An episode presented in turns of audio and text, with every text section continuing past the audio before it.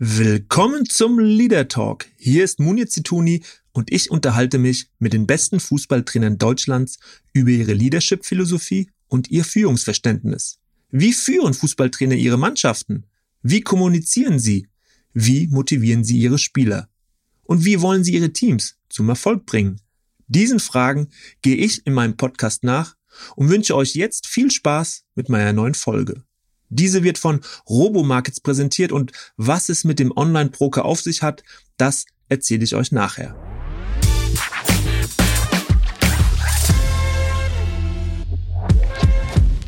Ja, hallo ihr da draußen.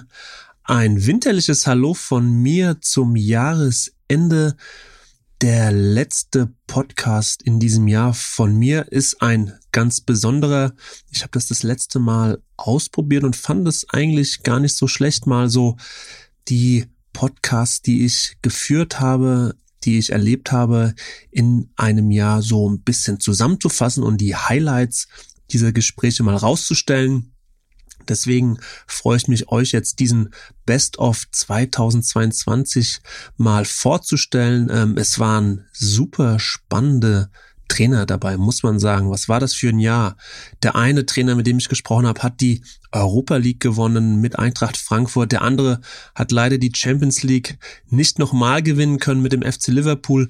Klopp war im Sommer zu Gast bei mir und daneben ja viele tolle Trainer mit viel Erfahrung teilweise. Und einiges ist wirklich auch bei mir hängen geblieben. Ja, werde jetzt chronologisch sozusagen mal durchgehen. Ich habe jeden Monat habe ich einen Podcast ja veröffentlicht und werde jetzt mit dem Januar-Podcast mal anfangen. Damals mein Gast David Wagner, der ehemalige Schalker Trainer, mit dem ich selbst noch in der Jugend von Eintracht Frankfurt zusammengespielt habe und wir uns auch dann später auch als Gegenspieler, als er in Darmstadt spielte, ich in Offenbach und beim FSV Frankfurt sind wir uns dann auch über den Weg gelaufen und ich durfte ihn im Januar, als er noch Trainer bei Young Boys Bern war, den damals amtierenden Schweizer Meister, hat er trainiert und habe ihn im Januar interviewen dürfen und er hat einen ganz interessanten Satz gesagt, auf den ich nachher nochmal kurz eingehen werde. Jetzt hören wir erstmal David zu. Ich hatte eine coole Zeit als Spieler, aber hatte dann irgendwann keine Lust mehr auf Fußball, obwohl ich ja in Darmstadt hatte ich noch einen Anschlussvertrag als Co-Trainer und wäre es mein Ziel gewesen, als Trainer zu arbeiten. Zu der damaligen Zeit, als ich 2002 aufgehört habe, dann hätte ich das ja normalerweise auch direkt weiterverfolgen können, aber ich hatte keine Lust mehr auf Fußball. Ich wollte was anderes machen, ich wollte raus aus dieser Blase, aus diesem Zirkus, ich wollte die Welt erleben, beziehungsweise erleben, was außerhalb dieses Fußballes passiert und deswegen habe ich dann angefangen zu studieren und bin dann irgendwann doch wieder zurück zum Fußball gekommen und zum Trainerjob. Ja, super spannend, was David sagt, finde ich einfach wichtig in unserer Welt, dass wir es immer wieder schaffen, rauszukommen aus unserem System, aus unserer Blase in Anführungszeichen. Und gerade jemand wie David, der recht erfolgreich war als Fußballer, dann diesen Weg hinaus, das finde ich mutig, das bringt aber auch Erkenntnisse und eine gewisse abgeklärt hat, auch gegenüber den Dingen, die dann in diesem sehr, sehr hektischen Fußballbusiness passieren. Das heißt nicht, dass man unbedingt mal eine Auszeit zwischendrin haben muss, um als Trainer erfolgreich zu arbeiten. Aber ich glaube, grundsätzlich hilft es immer wieder, so einen Perspektivwechsel herzustellen, mal rauszugehen, die Dinge zu hinterfragen, die man sonst vielleicht Tag für Tag getan hat. Und David hat den Weg wieder zurückgeschafft ins Trainermilieu und das ist auch wunderbar, aber ich denke mal, er hätte auch glücklich werden können in einem ganz anderen Bereich und das ist etwas, was dir als Mensch auf jeden Fall weiterhilft. Und jetzt kommen wir zu Tim Walter, der immer noch im Amt ist beim Hamburger SV, den ich im Februar gesprochen habe. Und ja, wer mit Tim zu tun hat, der weiß einfach, wie engagiert Tim ist, wie emotionalisiert er auch ist. Manchmal kommt das in der Öffentlichkeit ganz anders an, aber er ist wirklich mit Leib und Seele Trainer und das, was er vor allen Dingen in der Arbeit mit Jugendlichen, mit jungen Spielern, was er da für sich rauszieht, was er da sieht, das ist wirklich interessant und kann man, glaube ich, wirklich auch übertragen auf den deutschen Fußball. Hören wir mal rein. Gerade jetzt in der Jugendarbeit, fußballmäßig gesehen, glaube ich, dass es wichtig ist, dass man die Jungs dazu bringt, ihre eigene Meinung zu äußern und dass man sie nicht alle gleich macht, sondern dementsprechend sie versucht dann auch darin zu fördern. Ich sehe das Problem eher in der Jugendarbeit, ja, weil wir alle immer gleich haben wollen und wenn einer mal eine Meinung sagt oder wenn einmal, ja, da geht's ja auch um Dribbeln oder Passen und wenn einer dann immer dribbeln, dann sagt man ihm, nee, nicht dribbeln. Wenn einer dann nicht abgibt oder so, weil er zu lang am Ball ist, na, dann versuchen wir sie dazu zu erziehen, nicht zu dribbeln. Heute wollen wir nur Dribbler, dass sie dann auch ein 1-gegen-1 und eine Überzahl herstellen können. Also es geht auch darum, was wollen wir denn eigentlich? Und ich glaube, da sind sich viele noch nicht einig, was sie eigentlich wollen. Und das ist ja das, was ich gerade zu Beginn gesagt habe. Also jeder sollte eine Identität und eine Philosophie haben und dann daran arbeiten und dazu dann auch stehen. Und ich stehe dazu einfach, ja, dass ich Jungs will, die ihre Meinung nach außen tragen und die Entscheidungen und am besten richtige Entscheidungen auf dem Platz treffen. Aber dafür muss ich ihnen erstmal die Freiheit geben, dass sie Entscheidungen treffen dürfen. Ja, wir wollen Spieler, die mündig sind, die ihre Entscheidung treffen. Doch das passiert nicht von heute auf morgen. Ich muss sie dahingehend erziehen. Und das ist natürlich schon auch ein bisschen das Problem dieser Gesellschaft vielleicht. Also die Trainer müssen oftmals das ausmerzen, was da draußen auf den Straßen, in den Häusern, in den Wohnungen dieses Landes halt auch passiert. Dass viel zu viel abgenommen wird, dass wir es schaffen, dass junge Menschen keine eigenen Entscheidungen mehr treffen. Und das ist natürlich auch im Fußball ein Problem. Wie will ich jemanden dazu bringen, dass er im Spiel eine Entscheidung trifft, vorangeht, wenn ich ihm ansonsten alles abnehme, ihn nicht nach seiner Meinung frage? Und ich finde, da hat Tim absolut einen wichtigen Punkt getroffen, der vielleicht oder hoffentlich in den nächsten Jahren besser wird. Aber das ist auch die Aufgabe von uns allen, die wir Kinder erziehen, die wir mit Jugendlichen zu tun haben, dass wir das vermehrt auch einfordern, eine eigene Entscheidung und ja auch mit den Ergebnissen dann klarkommen müssen. Das ist natürlich immer der andere Teil dieser Medaille. Das dritte Highlight in diesem Jahr, das kommt von Hans Meyer. Und es war auch für mich ganz besonders, nach Nürnberg zu fahren, um Hans Meyer bei sich zu Hause zu besuchen. Hans, den ich dann duzen durfte, machte eine Tasse Tee, eine Kanne Tee und wir saßen bei ihm in der Küche und haben dieses Gespräch vor Ort aufgenommen, was relativ ungewöhnlich ist für diesen Podcast. Doch Hans hat darauf bestanden, komm zu mir, ich möchte dich sehen, möchte dir gegenüber sitzen und das war ja ein Gespräch, was über eine Stunde gedauert hat. Ich war insgesamt, glaube ich, 2,5 Stunden bei ihm und ein wunderbarer Mensch, der mittlerweile, glaube ich, seinen 80. Geburtstag schon gefeiert hat. Und ja, mit Hans Meyer kann man sich wirklich stundenlang über Fußball unterhalten. Er lebt tatsächlich auch Fußball und hat eine große, große Erfahrung sammeln können. Und was er sagt, ist so ein bisschen auch eine Quintessenz aus vielen, vielen Gesprächen im Fußballbereich, da wo viele, viele Stars spielen, wo es aber am Ende auch immer um den Menschen geht. Schau, wir sprechen doch unheimlich viel, auch heute, wenn wir den Fußball betrachten, sprechen doch sehr viele immer wieder, und zwar berechtigt, dass das nicht nur in den Beinen entschieden wird, sondern im Kopf. Mhm. Und das, was durch den Kopf von Spielern geht, ist natürlich, dass sie werden durch ihre Popularität, durch ihre Stellung, die der Fußball in der Gesellschaft einnimmt, in einer Art und Weise erhöht, wo man manchmal sagt, es kann doch gar nicht sein, was der? Mhm. Er ist ein Durchschnittsmensch, der Durchschnittsbürger mit allen Nöten und allen Sorgen, die er hat, wie ein anderer auch.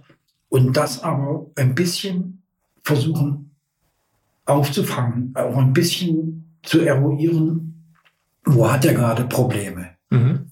Wenn dem zu Hause sein Mädel wegläuft, muss er trotzdem am Samstag spielen. Mhm. Und nicht jeder, dem das Mädel wegläuft, ist saufroh. Ja, recht hat er. Fußball wird nicht nur in den Beinen entschieden, sondern auch im Kopf. Und als Trainer muss ich dann wissen, was geht in diesem Kopf vor. Und das zeichnet, denke ich, besonders gute Trainer aus, dass sie gut beobachten, dass sie gut zuhören können, dass sie, wenn sie in eine Kabine kommen, auch schnell ein Gespür dafür bekommen, was da eigentlich los ist, aber auch in dem 1:1 Gesprächen den Dingen auf den Grund gehen und vor allen Dingen auch rüberbringen, ich interessiere mich wirklich für dich, das ist nichts Aufgesetztes. Und von daher haben, glaube ich, diese Trainer einen Vorteil, die wirklich in den Kopf der Spieler auch kommen. Als ich mit Benno Möhlmann gesprochen habe, da war mir ein Detail noch gar nicht so bewusst, oder es war mir einfach nicht bewusst, dass Benno mit 10 Geschwistern aufgewachsen ist. Und das ist in der heutigen Zeit eigentlich unvorstellbar. Und das, was er ja über das Zusammenleben mit seinen Geschwistern sagt, das war schon nachhaltig und nachhallend. Und Benno hat für sich auf jeden Fall auch etwas mitgenommen. Also es hat ihn geprägt, weil er war der Älteste. Und ja, und hab mal diese Passage hier als ein wirkliches Highlight aus diesem Jahr mit rausgenommen, was er darüber sagt, was diese Art, dieses Leben, was er zum Beginn seines Lebens erlebt hat, als Ältester in so einer Großfamilie, was das mit ihm gemacht hat. Ja, ich denke schon, dass das für das Gemeinschaftsgefühl dieses Aufwachsen in einer Großfamilie schon eine Rolle gespielt hat. Ich habe schon gelernt, Rücksicht zu nehmen und habe das auch irgendwo versucht, allen beizubringen, dass man auch innerhalb einer Mannschaft ja Rücksicht nehmen muss auf die anderen, dass man selber natürlich auch eine Zufriedenheit entwickeln muss als Basis, um selber Leistung zu bringen, aber dass man auch die anderen, weil man eine Mannschaft ist, genau wie wir zu Hause eine Familie waren, weil man eine Mannschaft ist, eben auch dafür ja auch Sorge tragen muss, dass es dem Mitspieler gut geht, dass der Mitspieler unterstützt wird, dass der anerkannt wird, dass man insgesamt sich gegenseitig immer da auch hilft und natürlich auch fordert. Das war oft nachher auch ein Satz, den ich immer wieder in den Mannschaftssitzungen gesagt habe, wir müssen den anderen auch fordern, dass er Leistung bringt. Ne? Und wenn wir merken, der ist heute nicht ganz so drauf, dann müssen wir ihn unterstützen, indem wir ihm gut zusprechen oder auch mal ein bisschen härter ansprechen. Ja, vielleicht passt das nicht mehr ganz in diese Zeit, wenn man sagt, naja, so eine Mannschaft führen wie in der Familie. Das ist angesichts der Wechsel des vielen Geldes sicherlich eine Utopie. Und trotzdem an der einen oder anderen Stelle, glaube ich, kann dieses Bild helfen. Und hin und wieder hat man ja tatsächlich Mannschaften, wo es sich wirklich so anfühlt, als sei man familiär verbunden. Von daher interessant, wie Benno das geprägt hat, was er aber auch mit für seine Trainerarbeit genommen hat als Ansatz des Führens. Ja, und Frank Kramer habe ich gesprochen, kurz bevor er Trainer vom FC Schalke 04 wurde. Er hatte ja mit Bielefeld wirklich großen Erfolg, musste dann zusehen, wie diese Mannschaft abstieg, nachdem man ihn entlassen hat, was ihm sehr wehgetan hat. Ein sehr, sehr sympathischer Mensch, und ja, er spricht darüber, was man als Trainer vorzuleben hat, damit man von den Spielern ernst genommen wird. Man muss sich halt immer bewusst sein, dass man Dinge ja auch vorlebt. Und ich glaube, das Vorleben ist das Entscheidende. Und dessen muss man sich einfach immer bewusst sein, ja, dass du vorne dran stehst. Und so wie du das lebst, so nehmen das natürlich die Spieler auch mit. Das heißt, wenn man so Selbstzufriedenheit, weil man in einem guten Flow ist, vorlebt, dann glaube ich, kann man schon mal den Biss auf den nächsten Erfolg oder den Hunger auf den nächsten Erfolg schon mal verlieren. Und bei mir ist es, ich glaube, dass ich da nicht dazu neige, zur Zufriedenheit, sondern eher im umgekehrten Fall eher so ein bisschen mich selber manchmal auch zurücknehmen muss, weil ich sage, jetzt willst du noch mehr und willst noch mal einen draufsetzen und da willst du noch mal ein bisschen ein Detail und da. Ich glaube, dass man sich da manchmal dann auch zurücknehmen muss und sagen muss, nee, guck aufs große Ganze und das muss weiter in die richtige Richtung gehen und das mit voller Power. Ja, unbedingt ein wichtiger Punkt. Lebe ich das, was ich vorgebe, auch vor? Stehe ich für das, was ich sage? Handle ich nach meinen Maximen oder predige ich Wasser und trinke selbst Wein. Also das wird in der Mannschaft natürlich auf jeden Fall im Detail wahrgenommen und deswegen muss sich ein Trainer immer darüber bewusst sein, dass er im Fokus der Spieler steht und ja, dass er nichts sagt, was er später nicht halten kann, vor allen Dingen, wenn es um Konsequenz geht, aber auch so etwas wie Selbstzufriedenheit. Ja, ich kann schwer was von den Spielern verlangen, wenn ich es dann selbst vorlebe, und auch das ist ein Phänomen natürlich, was wir aus der Erziehung auch kennen, dass es schwer wird in der Erziehung, wenn ich etwas von meinen Kindern verlange, was ich tagtäglich selbst tue. Werbung Anfang. Also, ich freue mich sehr, dass ich einen Partner gefunden habe, der diesen Podcast nicht nur präsentiert, sondern der auch Führung und Leadership für wesentliche Elemente für Teamerfolg ansieht. Was die Robomarkets Deutschland GmbH alles macht, das erzähle ich euch jetzt. Gehört sich ja auch irgendwie so als Partner.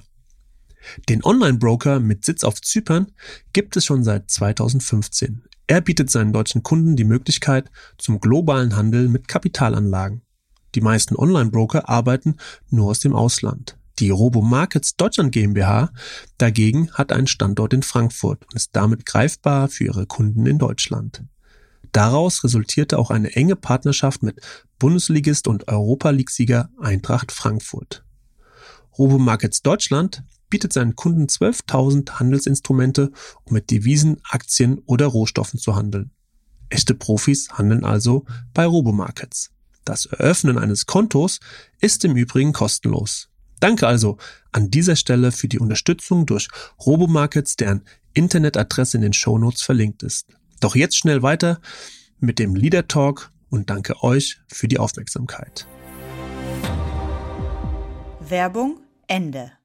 Ja, und Otto Addo kenne ich schon seit über 20 Jahren. Ich habe ihn dann später als Spieler bei Mainz 05 auch betreut als Kicker-Reporter, und seitdem kennen wir uns und schätzen uns. Er hat Ghana zur WM geführt in Katar und ja, hat dort auch, wie ich finde, einen hervorragenden Job gemacht, und bei ihm wurde es im Gespräch gerade gleich zu Beginn politisch, und ich fand es hochinteressant und hochspannend, sein Ansinnen, ja, aktiv gegen Rassismus vorzugehen, da auch etwas zu kreieren, was jungen Fußballern helfen kann, und das ist ein Thema, was man nicht oft genug thematisieren kann in unserer Gesellschaft, in unserer Zeit, darauf hinzuweisen, dass wir alle das Recht auf einen würdevollen Umgang haben, das Recht auf Gleichheit, und deswegen ganz, ganz wichtige Sätze von Otto Addo. Ich glaube schon, dass es wichtig ist, dass gerade die auch Älteren, die auch schon Erfahrungen gemacht haben mit Rassismus etc.,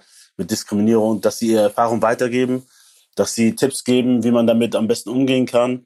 Wir müssen uns noch besser zusammentun, wir müssen uns noch besser organisieren, dass wir wirklich auch noch stärker gemeinsam und auch effektiver dagegen vorgehen. Da sind wir auch gerade dabei, uns zu formieren, sag ich mal, und was zu entwickeln mit anderen ehemaligen Spielern, die insbesondere auch rassistische Erfahrungen gemacht haben. Und ja, da wollen wir natürlich gucken, dass wir den Jungs helfen. Und ich in meiner Rolle natürlich habe da direkten Draht zu den Jungs und gebe denen natürlich auch Tipps. Wir wollen schon mit Patrick Oumela, Gerhard Asamor und den einen oder anderen Spieler noch, Sasenesi, sind wir gerade dabei, uns zu organisieren, und wollen da schon auch flächendeckender agieren als Ansprechpartner. Ist ja auch heutzutage relativ gut möglich über die neuen Medien, dass man sich da breiter aufstellt, und das fehlt halt uns, ich sag mal, Afrodeutschen in Deutschland, dass wir ja auch ein Sprachrohr haben, A, und B, dass wir auch gerade für diejenigen, die jetzt vielleicht nicht so dieses Sprachrohr haben, auch in den unteren Ligen etc., die immer wieder Erfahrung haben in der Jugend, dass sie sich auch an jemanden wenden können. Ich weiß, dass der DFB aktiv ist, doch ehrlich gesagt nicht so, wie wir uns das wünschen, und deswegen müssen wir auch, ja, das ist auch, glaube ich, an der Zeit, dass wir uns selber organisieren und selber auch uns formieren und auch Flagge zeigen. Definitiv kann da noch eine bessere Arbeit gemacht werden, gerade was Otto auch sagt, Ansprechpartner für Betroffene. Der DFB steht zwar für Kampf gegen Rassismus plakativ, aber wenn wir schauen im Detail, was immer noch in deutschen Stadien passiert, wie auch teilweise Spieler allein gelassen werden, dann ja, kann man nur begrüßen, dass es da vielleicht demnächst auch eine weitere Initiative gibt, die von Ex-Spielern auch noch gegründet wird, wo ich glaube, dass die Anerkanntheit, die Akzeptanz einfach bei den Spielern auch eine ganz andere vielleicht ist.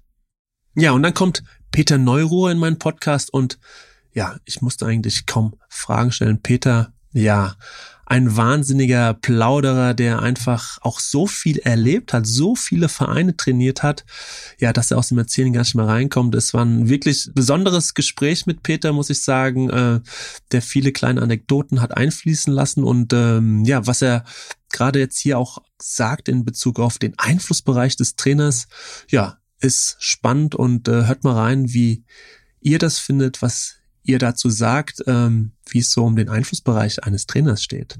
Aber grundsätzlich überschätzt. Zum Beispiel die Einflussnahme eines Trainers während des laufenden Spiels. Da kann er am Rand Flickflack machen, in die Hände klatschen, pfeifen, schreien, pfeifen. Egal was aber. Der wird von den Spielern heutzutage in dem Stadion, in dem wir sind, gar nicht mehr wahrgenommen. Der kann ja gar nicht wahrgenommen werden. Denn der Spieler, der achtet, was der Trainer, der Spieler, der auf dem Feld steht, der darauf achtet, was der Trainer außerhalb des Spielfeldes macht. Ja, der beobachtet das eigene Spiel noch gar nicht. Wie soll er denn mitbekommen, ja, was der Trainer da veranstaltet? Der Trainer kann einwechseln, das ist richtig. Der kann in den Pausen eines Spiels bei Verletzung vielleicht mit seinem Kontaktmann irgendwie was sich austauschen. Der kann seinen Nachbarn, seinen Co-Trainer anschreien während des Spiels. Der versteht dich. Aber alles andere versteht dich ja gar nicht. Von daher ist die Einflussnahme in der Woche gegeben, in der du trainieren kannst. Die ist in der Halbzeitpause gegeben, in der du es ändern kannst. Und durch Einwechslung gegeben. Aber ob der Trainer wie Pep Guardiola hoch und runter läuft oder wie früher Ernst Happel nur auf der Bank sitzt und eine raucht, dann hat im laufenden Spiel überhaupt keinen Einfluss auf die Mannschaft. Gar keinen. Das Schauspielerei bei einigen, teilweise ist es aber so, dass man sein eigenes Temperament oder sein eigenes Feeling mehr oder weniger versucht dadurch auszuleben. Habe ich volles Verständnis für. Ich glaube, dass es an der Stelle einfach wichtig ist, passt das zu dem Trainer oder nicht? Also ich glaube auch, dass gerade die Spieler, die Menschen im direkten Umfeld schnell merken werden, ist er das? Braucht er das? Ist er wirklich so aufgewühlt? Muss er hin und her laufen? Muss er die Anweisungen reinschreien? Ich erinnere mich jetzt an Steffen Baumgart, wo das sehr, sehr authentisch rüberkommt. Bei anderen, ja, mag man den Eindruck haben, das passt nicht so ganz. Also das muss jeder für sich entscheiden. Ich finde, da gibt es kein Modell, sondern es muss aus einem selbst rauskommen und muss zu einem passen. Also, wenn ich mich an den Ernst Happel erinnere, wie er da so gesessen hat, ja, es hat einfach zu ihm gepasst. Er hat sich um nichts geschert oder einfach seelenruhig immer auf der Bank gesessen. Von daher muss das jeder Trainer für sich selbst entscheiden. Und einer, der mit viel Dampf und viel Energie unterwegs ist, das ist natürlich Kloppo, Jürgen Klopp, den ich ja nach einer gewissen Zeit endlich für meinen Podcast gewinnen konnte, den ich auch schon wirklich sehr lange kenne. Wir haben mal gegeneinander gespielt, dann habe ich gegen seine Mannschaften gespielt, später als Reporter auch begleitet und ja, ein Mensch, der einen wirklich, ja, wenn man ihn kennengelernt hat, den man nicht so schnell vergisst und das Gespräch mit ihm war wirklich sehr besonders und ich hätte hier aus dem Gespräch allein 12 Highlights rausschneiden können, aber ich habe hier eins genommen, was vielleicht gar nicht so sehr für die Philosophie, für das Rollenverständnis, für den Umgang von Kloppo steht und trotzdem ist es ganz, ganz wichtig. Es geht nämlich um diesen Spagat zwischen empathischer Haltung, aber auch direktiver Haltung. Hören wir mal rein. Meine Tür ist immer offen. Wenn der Spieler reinkommt, wird die zugemacht und dann bleibt alles, was er mir sagt, bleibt da drin. Von meiner Seite aus erwarte ich auch vom Spieler, wobei das jetzt meistens funktioniert hat, aber jetzt auch nicht immer. Bei mir, von meiner Seite aus, hat es immer funktioniert. So, es ist jetzt so, dass nur du, wenn wir eine Mannschaftssitzung haben, da gibt einen, der spricht, und das bin ich. So, und da gibt es nicht diskutiert. So, das funktioniert so nicht. Also, jetzt geht es so. Man kann den Trainer oder darf man nicht vor versammelte Mannschaft irgendwie in Frage stellen oder sowas. Das geht nicht. Da gibt es ja diese einfache Regel. Wenn 11 Mann das Gleiche falsch machen, hast du immer noch eine Chance zu gewinnen. Wenn aber bei 11 Spielern jeder das macht, was er will, bist du verloren. Also im Grunde ist es jetzt in einer Sitzung, vorm Spiel oder weiß ich was, wenn ich da einen Plan vorgebe, dann ist das der Plan. Und der kann richtig oder falsch sein, Jahre ist richtig. Und dann geht man da durch. Und wenn dir daran was nicht gepasst hat, dann kommst du am nächsten Tag und dann wird darüber gesprochen. Das ist kein Problem. Aber nicht in der Situation. So, das ist wirklich wichtig, weil du darfst, die Struktur muss schon klar sein. Weil, wie gesagt, so eine Mannschaft ist bei uns im Fußball, so eine Mannschaft braucht einen, der die Idee vorgibt und dann ganz viele, die ihr folgen. Und dann kann man in anderen Momenten darüber reden, ob es die richtige Idee war. Von wegen. Wir fassen uns alle an die Hände und haben einen seligen Wunsch. Nein, auch bei Kloppo oder gerade bei Kloppo gibt es einfach den Moment, hier rede ich, hier gebe ich den Plan vor. Und auch das ist ganz, ganz wichtig für Führungspersonen, für Führungskräfte, immer wieder zu schauen, wann höre ich zu, wann lasse ich den anderen auch einfach den Raum für eigene Entscheidungen und wann ist der Zeitpunkt gekommen, wo ich Entscheidungen treffe, wo ich auch keine anderen Meinungen mehr zulasse, weil es darum geht, jetzt schnell in die Pötte zu kommen. Und gerade in der Halbzeitpause gibt es keine Zeit mehr in einem Fußballspiel, groß noch eine Runde zu machen, die Spieler um Zustimmung zu fragen. Da müssen Entscheidungen getroffen werden. Oder vor einem Spiel, wenn es um die Ausarbeitung eines Plans, einer Taktik geht. Also das ist auf jeden Fall eine ganz wichtige Komponente, dieser Wechsel zwischen einer autoritären Haltung, einer direktiven Haltung und einer verständnisvollen, empathischen Haltung. Das ist eigentlich das große Geheimnis von Führung. Und für diese ausgewogene Balance und Haltung gibt es in meinen Augen keinen Ersatz. Wenn das stimmt, hat man schon eine Menge richtig gemacht. Und auch Oliver Glasner, immerhin der Trainer von Eintracht Frankfurt, Europa-League-Sieger, der kann auch ganz schön autoritär und direktiv sein, aber auch er findet immer wieder diesen Weg, mit den Spielern in den Austausch zu gehen. Das sagte er auch in dem Leader-Talk, den er mit mir geführt hat. Und wir hatten es vorhin ja auch schon mal so, zu wissen, wie es den Spielern geht, ganz, ganz wichtig. Und Oliver hat sich da wirklich auch nochmal was einfallen lassen. Und das war für viele auch neu, dass er wirklich jeden Tag die Spieler fragt anhand eines Fragebogens, wie es ihnen geht. Hören wir mal zu, wie er das genau meint. Ich denke, das ist ja auch eine der wichtigsten Aufgaben als Trainer, dass du halt mit offenen Augen und Ohren rumläufst. Also ich bin jetzt sehr selten in der Kabine der Spieler, sondern auch das ist ihr Reich, aber sowas ist drumherum am Platz immer wieder. Und wenn man sich für die Menschen interessiert, dann fällt das auch mal auf. Ja, wenn einer schlecht drauf ist, ja, unsere Spieler füllen 4 Fragen aus. Und eine davon ist zum Beispiel, welchem Stress sie sich ausgesetzt fühlen. Und wenn da halt einer ankreuzt, dass er sehr gestresst ist, dann gehe ich auch mal hin zu ihm und sage, du, was ist? Ist eine sportliche Situation, das kann ja sein wie in der Transferzeit, dass da vielleicht ein Club oder irgendein Angebot den Kopf verdreht, das kann sein, dass du vielleicht ein Beziehungsproblem hast, verschiedene, das ist dann privater Natur und dann frage ich mal, ja, und dann ist so, manchmal sagt der Spieler, nein, ist alles okay, dann weiß ich auch, das ist jetzt nicht vielleicht für mich gedacht. Und manchmal kommt dann auch, ja, ne, keine Ahnung, hier vielleicht ein Problem innerhalb der Familie oder in der Beziehung oder wenn die Kinder krank sind. Ganz normale Sachen, die jeder von uns kennt, die allerdings ganz häufig, ja, das ist ein Profi, der muss das abschütteln können, aber das geht nicht. Wenn es den Menschen berührt, dann berührt es auch den Sportler und dann berührt es auch, ja, meistens auch die Leistung. Ja, wirklich eine tolle Sache, so eine Art Check-in, die man einfach auch mal in der Abteilung, im Unternehmen, so morgens so, hey, wie fühlt ihr euch eigentlich? Ne? Auf einer Skala von 0 bis 10 oder wenn ihr mal einen Wetterzustand machen müsstet oder wenn ihr sagen müsstet, wie fühle ich mich und einen Musiktitel, einen Buchtitel dafür finden müsstet. Also alles Möglichkeiten, um einfach mal so zu fragen, so hey, wie geht's euch eigentlich? Und man erfährt dann etwas, man stellt eine gewisse Beziehungsebene her und ja, ganz besonderes Vorgehen bei Eintracht Frankfurt, um wirklich Tag für Tag auch herauszufinden bei so einem Kader von 26, wie geht's da jedem Einzelnen? Kommt natürlich drauf an, wirklich, dass die Spieler auch ehrlich antworten.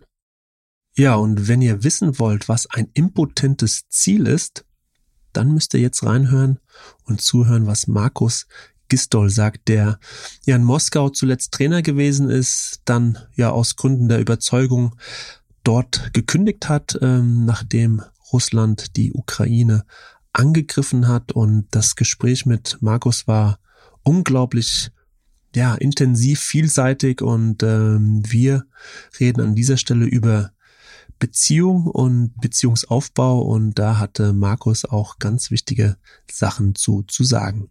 Beziehung ist alles. Wenn du dann schaffst, Beziehungen aufzubauen mit den Spielern und nicht mit dem Ehrgeiz alles zu killen, sondern erstmal Beziehungen aufzubauen zu den Spielern. Und natürlich jederzeit erreichbare Ziele, das ist ganz wichtig, jederzeit erreichbare Ziele ausgeben und nicht den Spielern Ziele aufsetzen, die sie nicht erreichen können. Das heißt also, kleinste Dinge wertschätzen. Wenn du dann vom Spiel in die Kabine reingehst und sagst, wir müssen heute zu Null spielen. Das ist ein impotentes Ziel. Ja, das ist eine Katastrophe. Ja, wenn du solche Sachen sagst, wenn die zweite Minute macht einer einen Fehler und du kriegst ein Gegentor und dann ist alles weg. Ja, solche Dinge nicht, sondern das Einfache wertzuschätzen, den einfachen Ball, dem Spieler einfach zu sagen, gegen den Ball heute ganz sauber, aggressiv, eng stehen, einfache Dinge, wo sie jederzeit erreichen können oder nach vorne einfach zu spielen, den einfachen Pass zu wählen, bevor man besondere Dinge einstudiert, die sie total überfordern zu dem Zeitpunkt.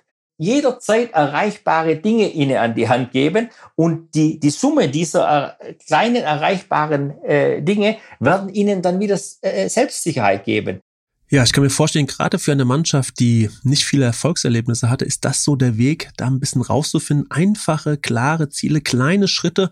Und das ist ja auch immer das, was im Leben eine wichtige Rolle spielt, wenn man so gefühlt sich in einer Krise befindet oder in einer Situation, wo es einem nicht so gut geht, wirklich diese kleinen Lichtblicke zu kreieren, zu schaffen, diese kleinen Schritte zu schaffen und daran eben dann zu wachsen und sich nicht gleich dieses ganz große Ziel zu setzen, dieses 0 auf 100, dieses Schwarz-Weiß, sondern es sind immer wieder neu diese kleinen Schritte, die uns dann auch aus so einer Talsohle, aus so einer Krise führen. Und da finde ich, hat das Markus auf den Fußball gemünzt, wunderbar auf den Punkt gebracht. Ja, und dass wir nur einen Rudi Völler haben, das wissen wir schon seit vielen Jahren. Während der WM in Katar mit Rudi Völler über seine Erfahrungen des WM-Turniers und dann auch der Euro 2004 zu sprechen, aber auch so seine Einblicke in seine, ja, zwar nur kurze Trainerarbeit, aber vor allen Dingen auch, dass er darüber gesprochen hat, mit welchen Trainern er auch in Leverkusen gerne zusammengearbeitet hat. Das war auf jeden Fall sehr, sehr interessant und gerade in Bezug auf die Arbeit des Teamchefs, ja, hat er etwas gesagt, was für jeden Trainer natürlich unablässig ist, sich mit denen zu beschäftigen, die nicht spielen. Und das ist gerade bei einem Turnier wie der WM oder einer EM natürlich mit das Wichtigste, weil ja, es sind mehr Spieler, die nicht spielen, als dass sie spielen. Gerade jetzt bei der WM in Katar waren es ja 26 Spieler im Kader. Und wie Rudi Völler das während seiner Zeit gemacht hat, 2002, das sagt er jetzt. Das war also bei den beiden Turnieren so ein bisschen meine nicht Hauptaufgabe, aber das war mir wichtig, gerade die nicht spielen oder wenig spielen, dich mit denen, weil die auch anders trainieren, hast du extra Schichten, mit denen du machst, die natürlich auch meinen Arm zu nehmen, mit denen zu sprechen, das zu erklären. Und glaub mir, das ist nicht immer toll. Also das dann zu erklären, dass sie nicht dabei sind oder gar keine Chance haben, da muss man ein gewisses Feingefühl, aber auch so ehrlich, wie es nur geht, dann auch miteinander umgehen. Ja, dann auch sagen, pass auf, es gibt ihnen die Gründe, weshalb ich mich anders entschieden habe. Das muss man nicht immer einsehen. Ne? Das wird auch der Spieler manchmal anders sehen. Aber dafür muss halt auch einer da sein, der die Entscheidung trifft. Ne? Das ist halt einfach so. Aber man muss zumindest, und das war mir immer wichtig, auch wenn es dann auch manchmal mir schwer gefallen ist, aber zumindest auch den Dialog suchen. Also das ist schon wichtig. Ja, den Dialog suchen, das ist etwas, was echte Leader ausmacht. Ich sage immer Hearing Leadership. Damit hat man schon ganz, ganz, ganz viel richtig gemacht, wenn man in der Lage ist, gut zuzuhören, zu erfassen, was die Situation des anderen Menschen, der Gruppe ist, der Abteilung und den Dialog suchen. Das ist überhaupt in unserem Leben meistens schon ein ganz, ganz toller Schlüssel, um ja den ersten Schritt für Lösungen, für Problemlösungen zu finden. Ihr seht, ihr habt's gehört, das Jahr 2022 war aus Sicht vom Leader Talk, aus Sicht von mir wirklich überragend, toll, ganz, ganz wunderbare Gäste gehabt. Ich bin da sehr dankbar für. Natürlich war es bei dem einen oder anderen nicht ganz einfach, an ihn heranzukommen und ihn dann für dieses Gespräch zu überreden. Aber ich kann euch sagen, dass die Zufriedenheit nicht nur bei mir groß war, sondern bei allen meinen Gesprächsteilnehmern. Und ich bin sehr, sehr glücklich und dankbar, dieses Format ins Leben gerufen zu haben, weil ich auf ganz vielen Ebenen auch einen ganz tollen Zuspruch von euch bekomme, von meinen Hörern, und das treibt mich tatsächlich an, das auch weiterzumachen. Das ist nicht ein dahergesagter Satz, kein profaner, platter Satz, sondern tatsächlich kriege ich von ganz vielen Menschen gespiegelt, dass die Inhalte wirklich weiterhelfen, dass die gut sind, dass diese Vermischung oder Verbindung zwischen Leadership und Fußball einfach etwas ist, was die Menschen interessiert, und in der Tat ist ja auch vieles übertragbar oder es gibt viele Parallelen, vice versa, Unternehmen, freie Wirtschaft und der Fußball. Jetzt möchte ich euch danken dafür, dass ihr mir treu geblieben seid in diesem Jahr. Hoffe, dass ihr mir treu bleiben werdet im nächsten Jahr. Kommt gut ins neue Jahr. Wenn ihr jetzt schon im neuen Jahr seid, dann hoffe ich, dass ihr es gut hinüber geschafft habt, euch auch einen tollen Wunsch oder etwas als Überschrift für dieses Jahr gesetzt habt. Das mache ich auch immer zu einem Begriff, für den dieses Jahr stehen soll. Im letzten Jahr war es bei mir Entwicklung. Dieses Jahr, steht das Jahr 2023 für Freiheit. Ich bin gespannt, wo mich das hinführen wird. Euch alles Gute, bleibt gesund. Und ich hoffe, ihr hattet heute auch wieder 1-2 Momente der Erkenntnis. Danke und bis bald.